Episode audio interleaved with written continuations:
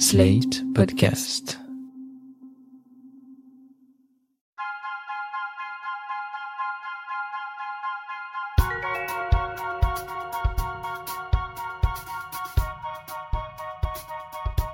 Depuis quelque temps, je me suis lancée dans une analyse du fonctionnement financier de mon couple et j'ai décidé de le raconter à travers ce podcast. Vous avez sans doute déjà été en couple. Qui payait quoi? Est-ce qu'il y avait une maîtresse ou un maître de l'argent? Je m'appelle Titiou Lecoq et vous écoutez Rends l'argent. Mes chers amis, nous voilà presque à la fin de ce podcast. Pour finir en beauté, voici un épisode un peu spécial. Il sera plus long que les précédents et d'une densité à peu près équivalente à celle d'une table en bois. Bref, ce n'est pas l'épisode à écouter en passant l'aspirateur. En 2020 est sorti un livre important. Intitulé Le genre du capital, il est le résultat de 20 ans de travaux de deux sociologues, Céline Bessière et Sybille Golac. J'ai eu la chance de les interviewer toutes les deux assez longuement. Elles vont nous raconter comment, au moment des séparations et des successions, les femmes se trouvent défavorisées par rapport aux hommes. Traditionnellement, on étudie la répartition des richesses en fonction des classes sociales. Souvent, dans les travaux, on se sert de la famille comme d'une unité pour calculer la répartition des richesses, par exemple à l'échelle de la France. Problème, on a tendance à oublier que la famille est constituée d'individus et que la répartition entre eux n'est peut-être pas égale. Dans le genre du capital, les deux chercheuses sont allées voir, dans les familles, comment se répartissait l'argent. Et, aux surprises, elles ont découvert qu'il était aux mains des hommes. Bien sûr, on sait que les femmes gagnent moins d'argent que les hommes, même à poste égal. Mais le salaire, ce n'est pas le plus important dans notre société. Ce qui fait vraiment la différence de nos jours, c'est le patrimoine. Ce qu'on possède, en avoir ou pas. Être propriétaire d'un logement, avoir hérité d'un commerce ou d'une terre. Or, les inégalités de patrimoine entre femmes et hommes en France ont tendance à s'aggraver. Pourquoi? A priori, les hommes n'héritent pas plus que les femmes. A priori, oui. Dans la réalité, les choses sont un peu différentes. Vous allez entendre à ma voix l'enthousiasme que ce sujet déclenche chez moi. Je pense qu'au fond de mon cœur, il y a une notaire contrariée qui dort.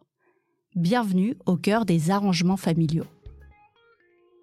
Alors les successions, j'ai trouvé ça fascinant. Mais c'était déjà j'aime bien les histoires de succession, mais ça c'est mon petit côté Balzac. mais euh, non, mais c'est vrai, ça, on pourrait écrire des nouveaux romans sur les histoires de succession de nos jours, sur ce que vous racontez. Donc, en gros, maintenant, on est quand même sûr. On a une loi qui dit que les parents ne peuvent pas, dans leur testament, euh, flouer un de leurs enfants, quoi, en favoriser un au détriment des autres. Ça, c'est la loi. Il faut être juste et équitable dans la répartition de ce qu'on laisse. Et donc, vous expliquez comment ça n'est pas du tout le cas.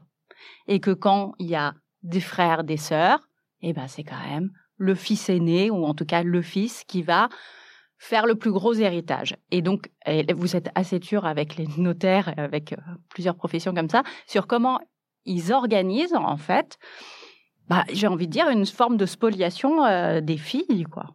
Bah, la loi que vous mentionnez, elle n'est pas récente. Hein. Euh, c'est 1804, c'est Napoléon.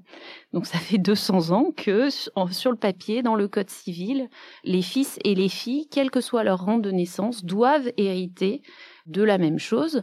Alors, euh, il y, a, des subtilités du droit. Hein. Il y a la quotité disponible, mais enfin, euh, tous les héritiers sont des héritiers réservataires. Et on a eu un très bel exemple au moment où on était en train d'écrire le livre, c'était l'affaire Johnny Hallyday, dont évidemment on s'est saisi parce que là, d'un seul coup, c'était le code civil pour les nuls, c'est-à-dire qu'on voyait un cas euh, de d'une fratrie où ces enjeux de se poser et puis de façon très très médiatisée, ce qui est rarement le cas des, affaires de, de donc sur le, d'un point de vue du droit, on pourrait dire euh, bon ben, euh, enfin ça devrait être bon, mais en fait ça fait juste 200 ans que les notaires s'arrangent avec le droit, enfin ou bien, enfin non, ils appliquent le droit parce que quand on regarde les actes notariés, euh, tout est absolument en règle évidemment puisque ce sont des officiers ministériels chargés euh, d'appliquer le droit. Donc les parts ont l'air absolument euh, équitables, mais ce que le travail qu'on a fait sur les successions, c'était d'aller voir dans les familles les uns et les autres, enfin et les unes et les autres, c'est-à-dire de pas avoir un, une famille un récit sur la succession, mais une famille plein de récits sur la succession. Donc la veuve, le fils, les filles, les, donc les cadets, les aînés. Parfois, c'était les petites filles et les petites filles fils qui nous faisaient les dessous de, de, ces histoires. Et, quand, et avec tous ces récits, eh ben, on, on pouvait voir qu'en fait, ce qui sur le papier avait l'air d'être équitable, ben, en réalité, c'était l'objet de tout un tas d'arrangements des choses qu'on compte, des choses qu'on compte pas, des sous-évaluations aussi, beaucoup de certains biens. Donc euh, ça, c'est quelque chose qu'on a retrouvé dans les statistiques. En fait, les fils et surtout les fils aînés héritent davantage des biens physiques euh, qu'on a appelés les biens structurants, donc euh, les entreprises quand il y en a, les maisons de famille quand il y en a. Et en fait, les autres frères et sœurs, et donc notamment les sœurs, vont recevoir des compensations qui, sur le papier, ont l'air de compenser le, montant de, de ces biens structurants, alors qu'en pratique, ces biens structurants sont sous-évalués, ce qui fait que bah, la compensation, elle, elle vaut pas quoi. Ce que vous appelez, donc ce que vous allez expliquer, la comptabilité inversée. Mais c'est le jour où vous avez trouvé ça, vous deviez être contente quand même, parce que non, mais je me suis dit, c'est le nombre de cas dont j'ai entendu parler autour de moi où en fait on a appliqué la comptabilité inversée. Alors oui, ce dont on s'est aperçu, c'est donc ces, ces professionnels du, du, droit, en particulier les notaires, leur travail, c'est pas tellement de faire appliquer le droit, mais plutôt de faire rentrer dans les cases du droit ce qui est ce qui est arrangé dans les Ce que les gens veulent en voilà ce que les gens veulent. Alors ce que les gens veulent il va falloir préciser un peu quels gens comment etc mais donc, ce qu'on constate, c'est que voilà, dans les familles, dans, le, dans, dans, les patrimoines familiaux, il y a donc ces fameux biens structurants, donc euh, qui sont euh, à la fois pour des raisons symboliques, mais aussi économiques, qui sont très importants pour définir le statut social de la famille. Donc ça peut être une entreprise, ça peut être une maison de famille. Et en fait, la première chose qui se décide, c'est euh, à qui on va transmettre ces biens structurants. Et là, on voit que statistiquement, on l'observe statistiquement et on l'observe quand on enquête auprès des familles, ben, ce sont le plus souvent des garçons et même les premier des garçons.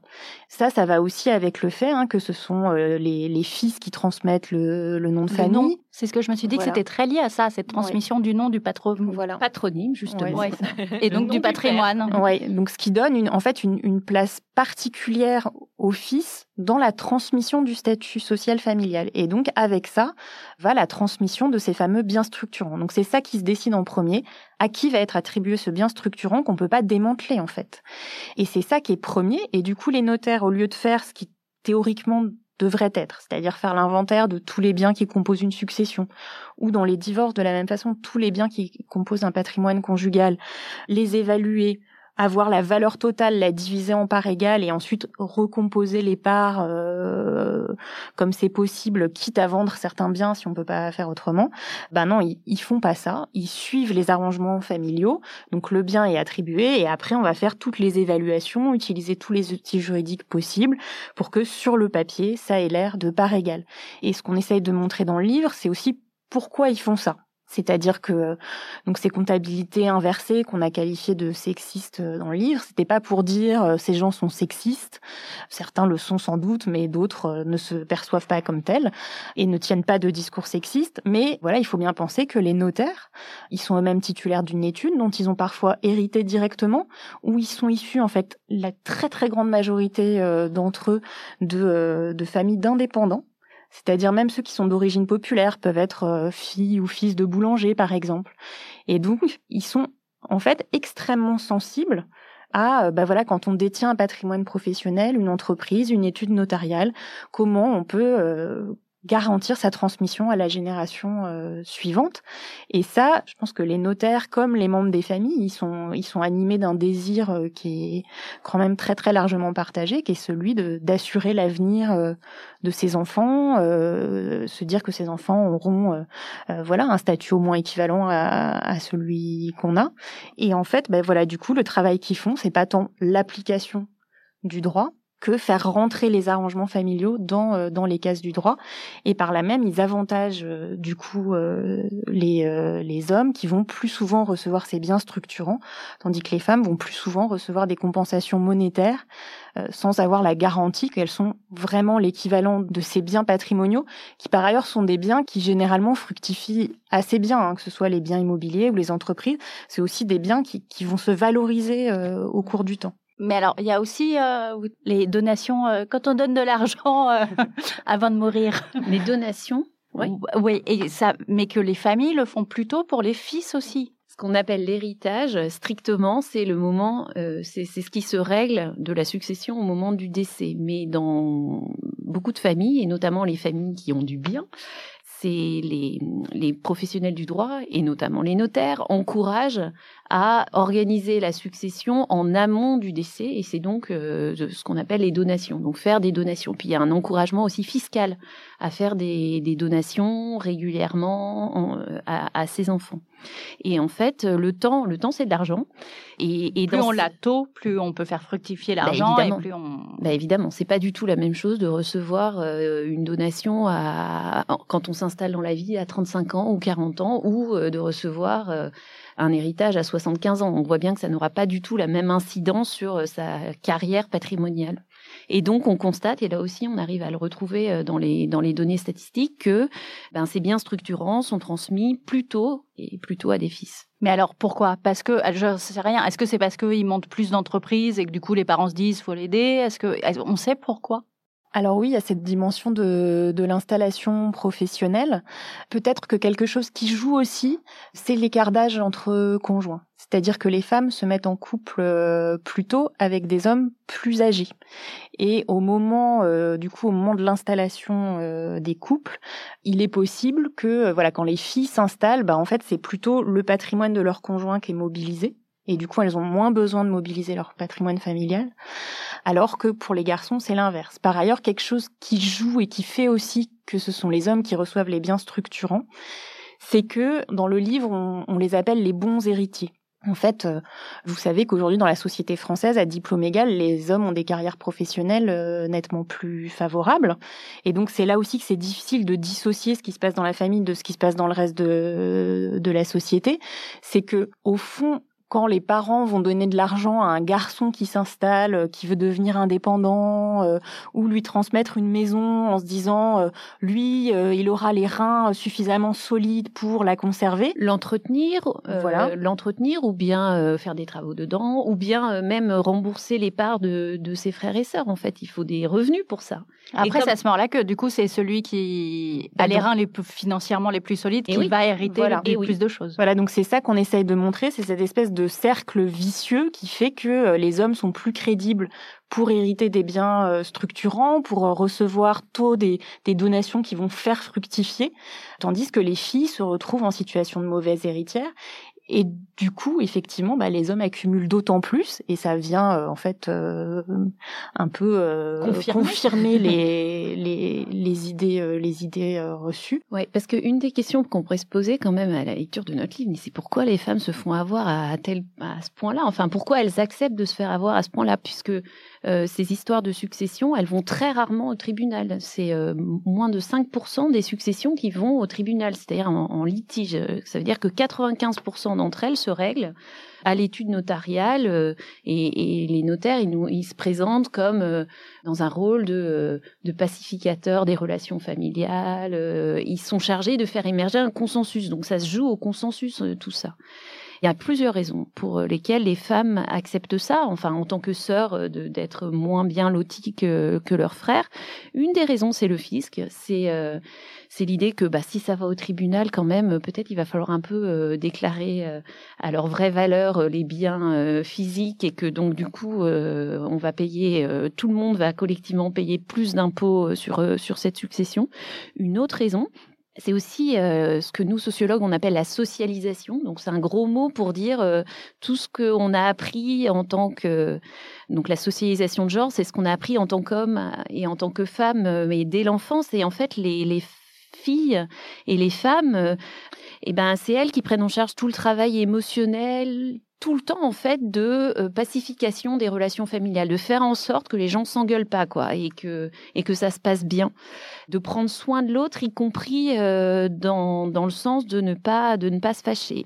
Et ça c'est vraiment quelque chose qu'on a vu dans ces récits de, de succession, c'est ben c'est le nombre de femmes et de filles qui savent très bien qu'elles se sont fait avoir mais qui ont laissé faire au nom de la paix des familles. Alors peut-être aussi quelque chose qu'il faut quand même dire, c'est que euh, c'est une affaire de genre, pas une affaire de sexe.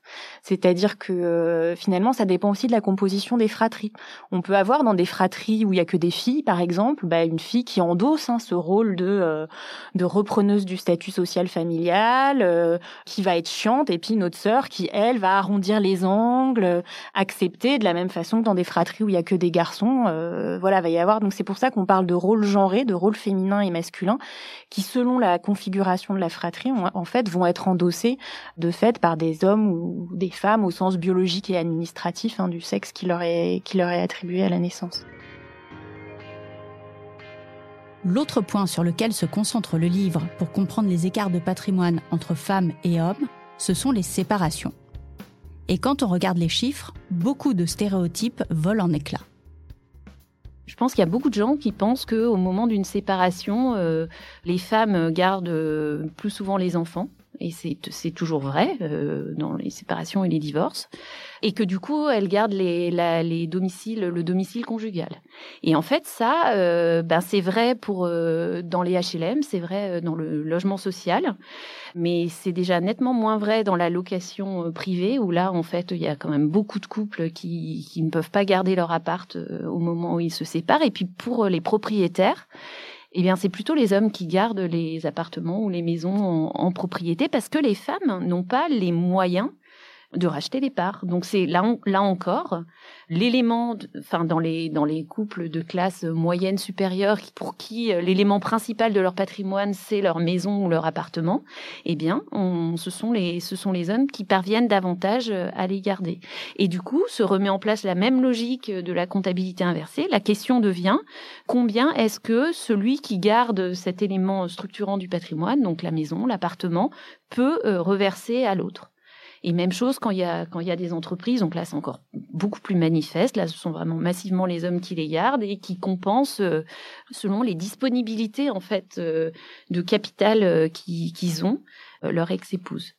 Il y a des scènes assez terribles que vous racontez dans le livre, notamment une femme qui a la garde de son enfant et pas à temps plein, et en fait elle a besoin que le mari, son ex-mari, garde leur enfant pour aller travailler.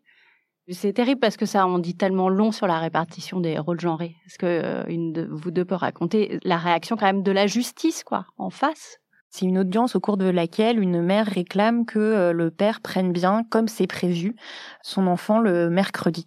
Et la juge qui mène cette audience, euh, avec qui on discute ensuite en entretien, nous explique qu'elle est choquée.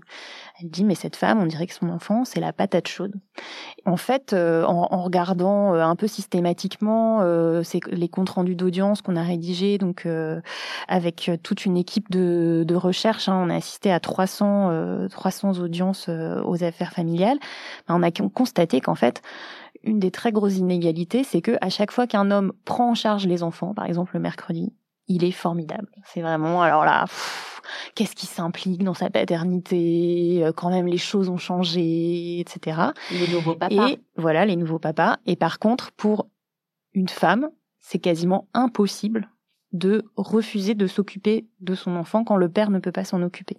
C'est-à-dire que déjà c'est quasiment socialement impossible pour une femme de ne pas demander la garde de, son enfant. C'est-à-dire que même dans les cas où la garde n'est pas accordée à la mère, en général elle la demande et si on lui accorde pas, c'est parce qu'elle a soit de très grosses difficultés euh, psychologiques, matérielles, euh, médicales. Euh, enfin bon, mais elle demande toujours la garde et que par ailleurs, même quand elles ont la garde, voilà, il est extrêmement difficile d'exprimer qu'elles ont une contrainte professionnelle qui les empêche de s'occuper des enfants à certains moments. Et quand un père lui dit ah non, moi je peux pas les prendre à ces vacances-ci, je peux pas le prendre ce jour-ci, il faut que je le récupère non pas à 18 h mais à 20 h à cause de mon travail, le présupposé derrière c'est toujours que la mère sera là pour s'en occuper. Et si jamais elle dit non, je ne peux pas être là, à ce moment-là, ben, on a des réactions comme celle de cette juge qui dit euh, mais son enfant c'est la patate chaude. Et donc ça, de la même façon qu'on a essayé de comprendre pourquoi les notaires, les avocats mettent en œuvre euh, ce qu'on a appelé des comptabilités euh, inversées sexistes, et ben pour les juges, on s'est demandé mais pourquoi cette femme juge, elle a ce regard-là? C'est une femme qui fait carrière, voilà, elle travaille, elle est très diplômée. Et en fait, on s'est aperçu ben, que ces femmes juges, pour la majorité d'entre elles, en fait, dans leur couple, c'est elles qui s'occupaient des enfants, c'est elles qui ont la charge mentale, c'est elles qui gèrent, et elles le disent d'ailleurs. Elles le disent, moi je gère. Et alors là, quelque chose qui joue aussi, c'est que elle, elle gère, mais avec un niveau de revenu relativement, euh, relativement élevé, et que du coup, elles ont du mal à percevoir pour des femmes qui ont des revenus moins importants, que c'est très difficile de déléguer en fait euh, la garde des enfants. Et par ailleurs, euh, la majorité d'entre elles reçoivent assez mal des demandes de femmes qui, qui en fait viseraient à réclamer d'être elles aussi déchargées par le, père de la garde des enfants, qui prennent sa part et que lui aussi, il, il sacrifie un peu euh, sa carrière. Et là, on voit aussi que euh, demander à un père de sacrifier sa carrière, pour les juges et pour la plupart des personnes auprès desquelles on a enquêté, bah en fait c'est c'est vraiment pas évident. Et là, on retrouve hein, ce rôle spécifiquement attribué aux hommes d'assurer le statut social familial, de le transmettre. Et c'est pour ça aussi que les juges, hommes et femmes, sont si prompts à préserver les carrières masculines. Y compris sur des très faibles revenus. Ça, vous expliquez qu'il y a une espèce de peur sur les pères qui gagnent peu, qui sont vraiment au SMIC, etc.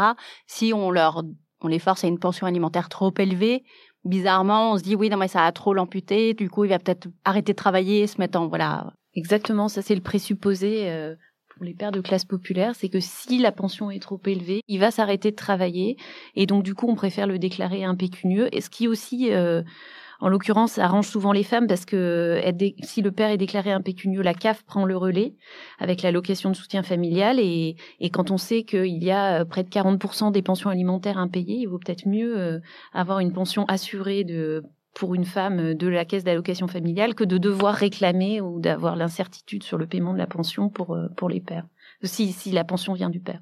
Et est-ce que vous avez vu des cas de... Alors, parce que moi, du coup, en général, je m'intéresse à la question quand les couples sont encore ensemble. J'étais très étonnée. Il y a beaucoup de femmes qui ne savent pas exactement combien gagnent leurs conjoints et quels sont, bah, ou quel est le patrimoine d'ailleurs de leurs conjoints. Une espèce de d'obscurité sur euh, les sous de l'autre qui du coup pose des c'est des avocats qui ça pose des graves problèmes au moment des divorces quoi faut varier selon les classes sociales parce que c'est on, on, démarre quasiment le livre en disant ça dans les classes populaires et c'est documenté depuis très très longtemps euh, dans les familles ouvrières euh, traditionnellement et, et encore aujourd'hui l'argent ce sont des questions de femmes donc euh, Olivier Schwartz le montrait euh, dans les années 80 que euh, c'était la mère qui récoltait tout, tout l'argent de la famille et faisait des petites enveloppes qu'elle distribuait aux uns et aux autres. Anna Perrin-Heredia, plus récemment, a montré comment dans les familles populaires, qui sont souvent des familles endettés où en fait l'argent c'est plutôt des problèmes d'argent. Quand l'argent ce sont des problèmes, bah, ce sont les femmes qui s'en occupent, qui payent les factures, qui gèrent euh, justement les impayés de factures, les retards, les qui gèrent les rapports avec euh, les administrations et tous les et tous les créanciers. Alors que plus on grimpe dans la hiérarchie sociale et plus il y a de l'argent et plus il y a du patrimoine, plus le capital est une affaire d'homme. Donc là aussi, ça a été montré par, euh, euh, par des collègues, notamment euh, Camille Erlingiré, qui a travaillé sur les gestionnaires de, fortune et sur les couples, enfin sur les personnes qui payent, enfin ou qui payaient le l'ISF. Et elle, elle montre tout à fait l'ignorance de certaines femmes du patrimoine de, de leurs conjoints. Et nous, ça, c'est quelque chose qu'on a retrouvé aussi.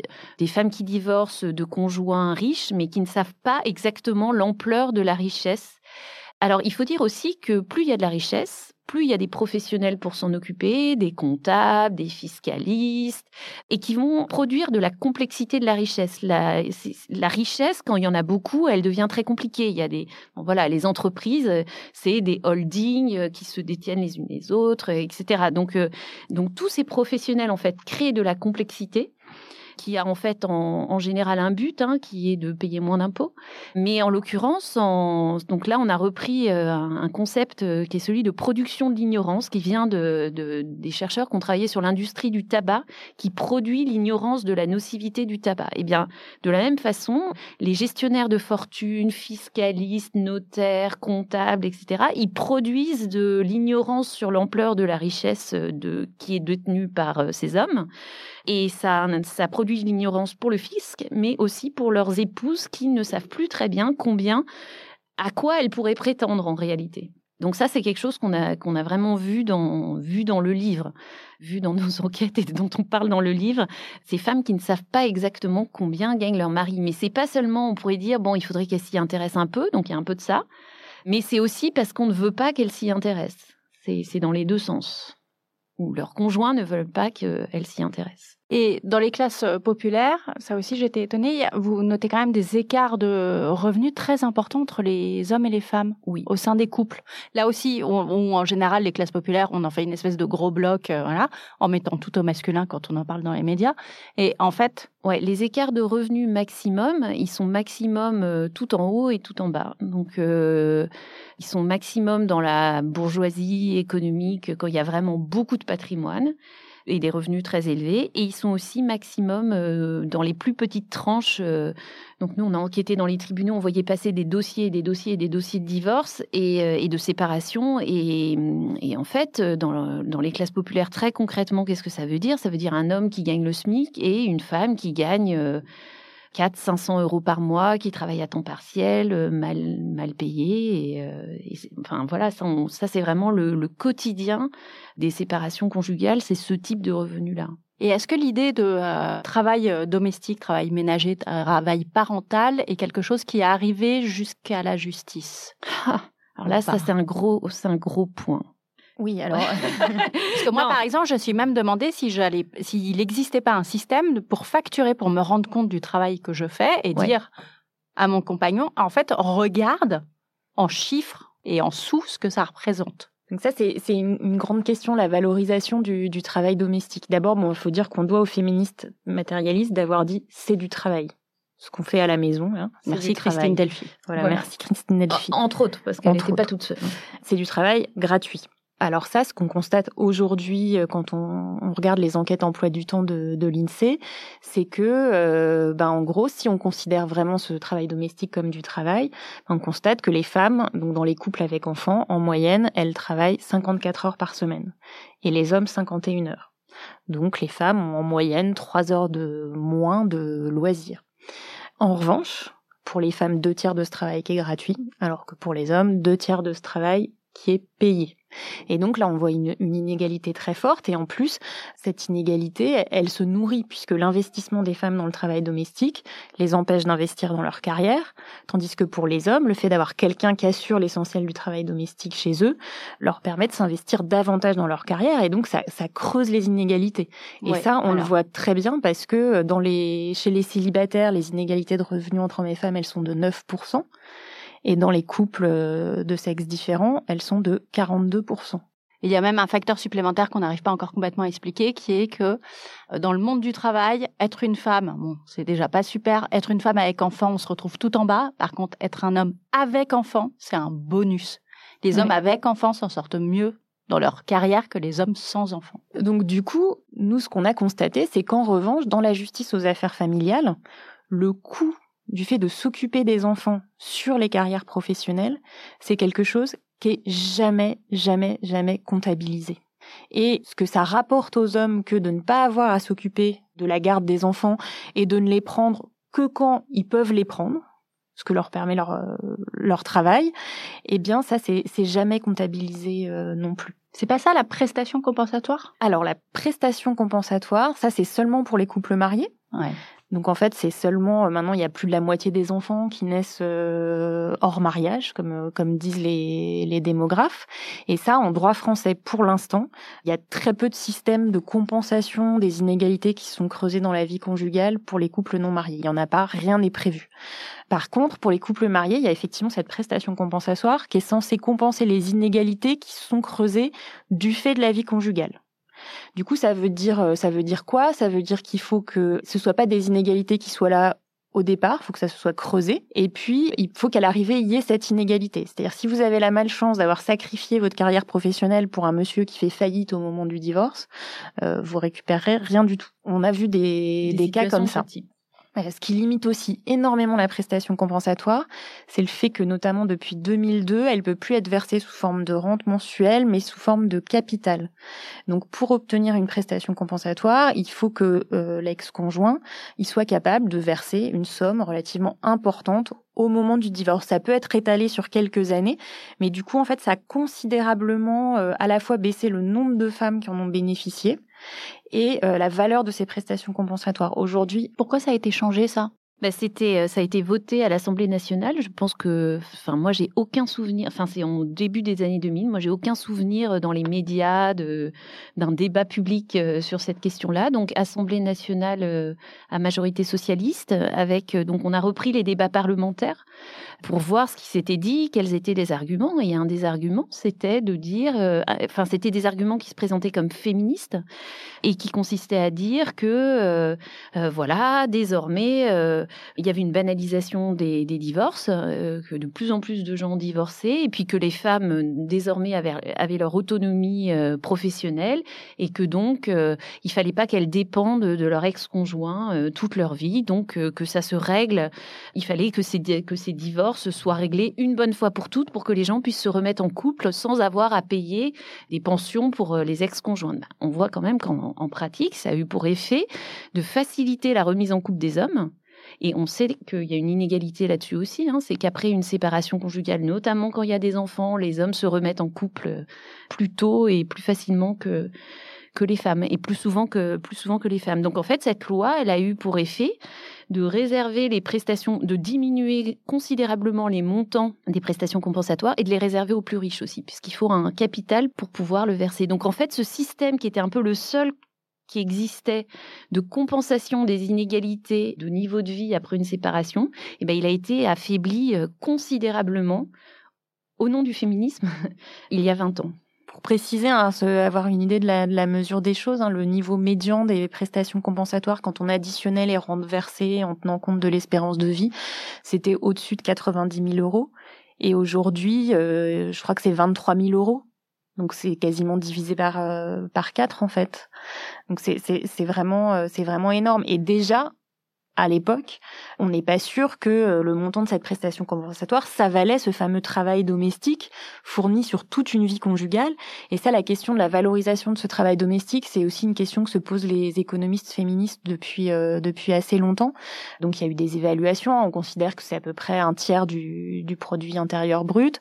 Voilà, est-ce qu'il faut le valoriser au prix euh, auquel euh, est payé l'équivalent, euh, bah, par exemple une femme de ménage, quelqu'un qui fait la cuisine, une garde d'enfants. Alors là, le problème, c'est que malheureusement, dans la famille, ce travail est peu reconnu, mais dans le monde du travail, c'est pas non plus les fonctions les, plus valorisées. Donc du coup, ça fait une valorisation un peu minimale de de la valeur du, du travail domestique, un peu minimaliste. Et après, on peut le valoriser aussi au coût d'opportunité c'est-à-dire les salaires que perdent les femmes dans le temps qu'elles consacrent au, travail domestique. Ah, c'est intéressant, j'avais pas pensé à ça. Et ça, ça, alors surtout pour les femmes diplômées, euh, ça, ça, fait un montant, euh, un montant nettement, euh, nettement plus élevé. Et la grande question, c'est qui paye ça? Voilà. Est-ce que ce sont les hommes qui rémunèrent leur épouse ou bien ou leur compagne? Ou bien est-ce que on socialise ça? Est-ce que ça serait l'État qui rémunérerait ces tâches-là? Bon, voilà une autre question qu'on pourrait poser. En tout cas, ce qui est certain, c'est qu'au moment des séparations, quand il est question de calculer une pension alimentaire, donc la pension alimentaire, en principe, c'est euh, la contribution du parent non gardien à l'entretien des, enfants. Donc c'est censé dépendre du coût de l'enfant et puis des moyens de chacun des parents. Et ben, ce qu'on constate, c'est donc dans ce coup de l'enfant, les magistrats, ils ont vraiment énormément mal à prendre en compte euh, cette fameuse valeur du travail domestique, et notamment ce que ça coûte aux femmes en fait de pas mener les carrières professionnelles qu'elles pourraient euh, mener sinon. Alors souvent en fait, les juges ils fixent les pensions alimentaires sans se poser cette question du coût réelle de l'enfant. Il la fixe en fonction de ce qu'il considère que le père peut payer, donc sans le désinciter à, travailler. Mmh. Voilà.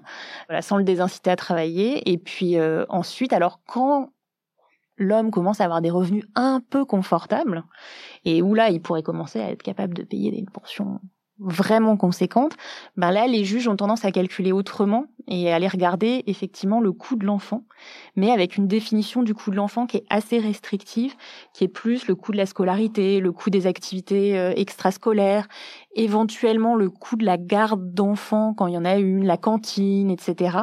Mais jamais, jamais ils vont regarder combien ça coûte à une femme euh, de prendre son mercredi, d'être à temps partiel, etc. Donc voilà, il y a vraiment une, une définition limitée du coût de l'enfant qui tient très peu compte de, de ce fameux travail domestique euh, gratuit. C'est l'idée que le travail domestique est un travail et que du coup ça a un effet sur les carrières professionnelles des, des deux conjoints et que peut-être ils pourraient se partager ce coût-là. Ça c'est vraiment pas quelque chose qui est encore en tête des juges. Je pense qu'on peut le, en tout cas la grande majorité d'entre eux. Je voulais ajouter quelque chose. Bon, c'est vrai que la question du travail domestique, là, euh, nous, on était très heureuses que le concept de charge mentale, qui est un concept du féminisme des années 70, euh, des jeunes femmes euh, s'en ressaisissent, que ça revienne sur le tapis. Donc ça, ça c'est vraiment super. Mais la manière dont on pense souvent le travail domestique, on le pense souvent en termes de temps. Donc les, les chiffres qu'on a donnés tout à l'heure, de temps par semaine. Mais en fait, peut-être ce qu'il faudrait faire maintenant, c'est justement chiffrer et, et, pas chiffré seulement euh, sur des échelles de court terme, c'est-à-dire pas chiffré à la journée ou à la semaine ou au mois, mais enfin ce que ce qu'on montre avec euh, avec le livre, c'est que quand on raisonne à une échelle patrimoine et non plus seulement revenu, eh bien euh, à l'échelle de la vie, en fait, tout ce travail domestique que les femmes elles font, en cumulé, ça pèse très lourd et, et euh, c'est Christian Baudelot qui avait résumé notre livre Les femmes travaillent et les hommes accumulent. C'est vraiment, c'est vraiment ça. C'est-à-dire que tout au long de la vie, les femmes, elles travaillent et il y a tout ce travail gratuit qui n'est jamais payé et qui n'est jamais reconnu, y compris au moment où euh, il y a la justice qui s'en mêle et qui pourrait, où il y a quelques outils quand même du droit comme les prestations compensatoires où on pourrait euh, les reconnaître. Eh ben non, ça c'est vraiment ce qui n'est jamais reconnu. Et à l'échelle d'une vie, et eh ben ça, ça produit des vraies inégalités de richesse et qui sont pas du tout en train de se résorber comme d'autres inégalités qui sont davantage combattues, les inégalités de salaire. Bon ben mine de rien, euh, c'est pas encore ça, mais enfin, euh, je pense que la plupart des gens en ont conscience. Alors que cette inégalité cumulée de la prise en charge du travail domestique gratuit à l'échelle d'une vie, c'est vraiment quelque chose qui n'est pas pensé en fait. Et alors, comment vous expliquez, sachant que en France, on est quand même, on parle beaucoup de euh, redistribution des richesses, comment mieux répartir les richesses. On adore en discuter, les tablés d'hommes pour parler de ça pendant des heures, etc. Quand il s'agit de redistribuer, parce qu'en fait, c'est ça, c'est redistribuer les richesses aussi au sein des couples. Ça n'existe pas. Comment vous expliquez ça? Parce qu'on est d'accord, ça revient à ça, à se dire, ok, à un moment. Euh, il y a une injustice. Euh, bah bon, alors ça c'est quand même un peu un objectif du livre, c'est de politiser ces questions. C'est-à-dire que, enfin même pour nous, hein, euh, voilà, de, de, de, parler de qu'est-ce qui se passe dans une étude notariale, euh, de parler de ces questions qui peuvent paraître techniques, de, de, questions fiscales, de questions de juridiques. L'idée du livre, en fait, c'était que cette matière qui est à la fois juridique et économique, technique, un peu rébarbative de montrer que là, il y avait des combats politiques à mener. Donc euh, voilà, c'est peut-être un peu naïf, mais enfin, nous, notre rôle, euh, c'était déjà celui-là, c'est-à-dire de, mettre le sujet sur la table. Et je pense qu'ensuite, ben, faut, oui, il faut, faut s'en emparer euh, politiquement, quoi. Après, mais, mais si on n'a même pas conscience que, que, là, il y a des choses qui se jouent, bah, c'est difficile en fait de. Non, après, je pense qu'on a aussi euh, une responsabilité, et je prends complètement la mienne, et c'est ce que je dis dans un autre épisode, c'est que ma génération féministe, on a fait du boulot, hein, ça, on a fait du boulot, mais par contre, tout ce qui est chiffres et économie, ça... Mais ça, ça c'est aussi le, le, résultat de socialisation différenciée entre les garçons et les filles. C'est ça le plus terrible. Nous, on est sociologues. C'est ce qui est génial, c'est que quand on va à un colloque euh, études de genre, il n'y a que des femmes. Quand on va à un congrès de sociologie économique, il n'y a presque que des hommes.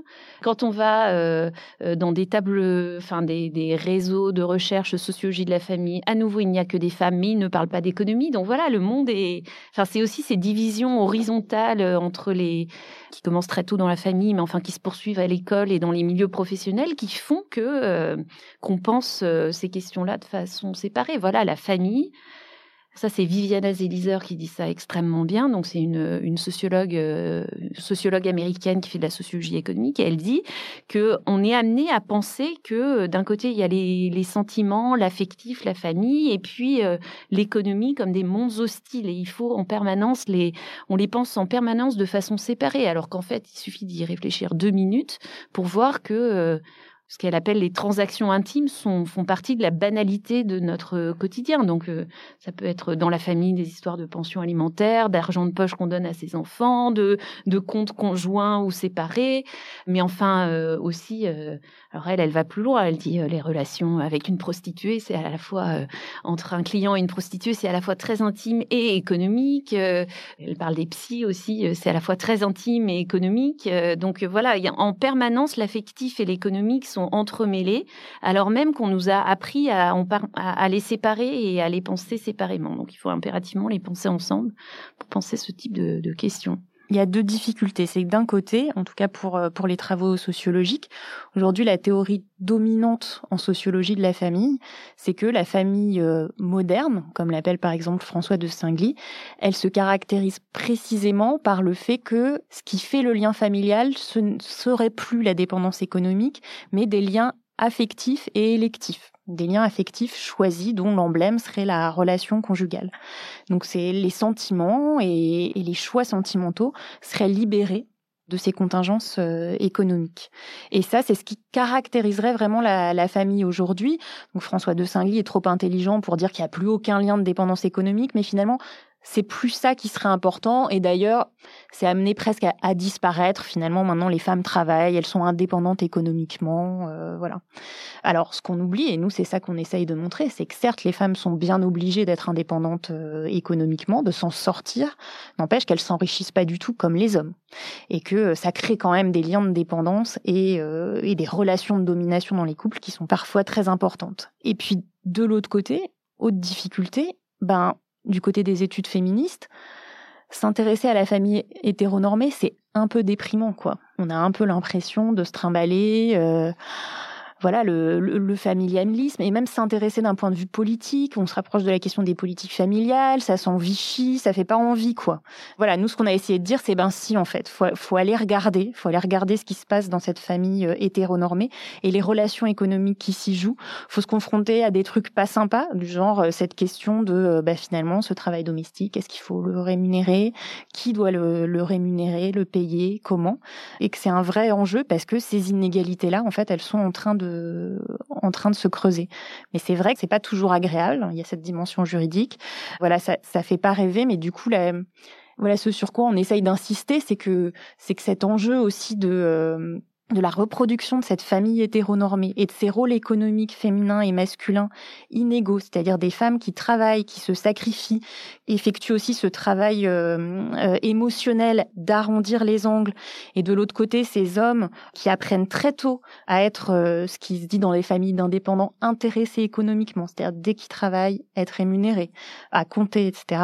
Eh bien, ces, ces rôles-là, ils sont liés aussi à la reproduction du statut familial des familles, à la reproduction production de la société de classe, et donc il y a vraiment un, double enjeu à se saisir de ces questions, à la fois féministes, et puis aussi du point de vue des inégalités entre classes sociales. On se choisit, on s'aime, mais l'inégalité économique crée un rapport de domination. Les transactions monétaires sont partout, y compris au cœur des familles.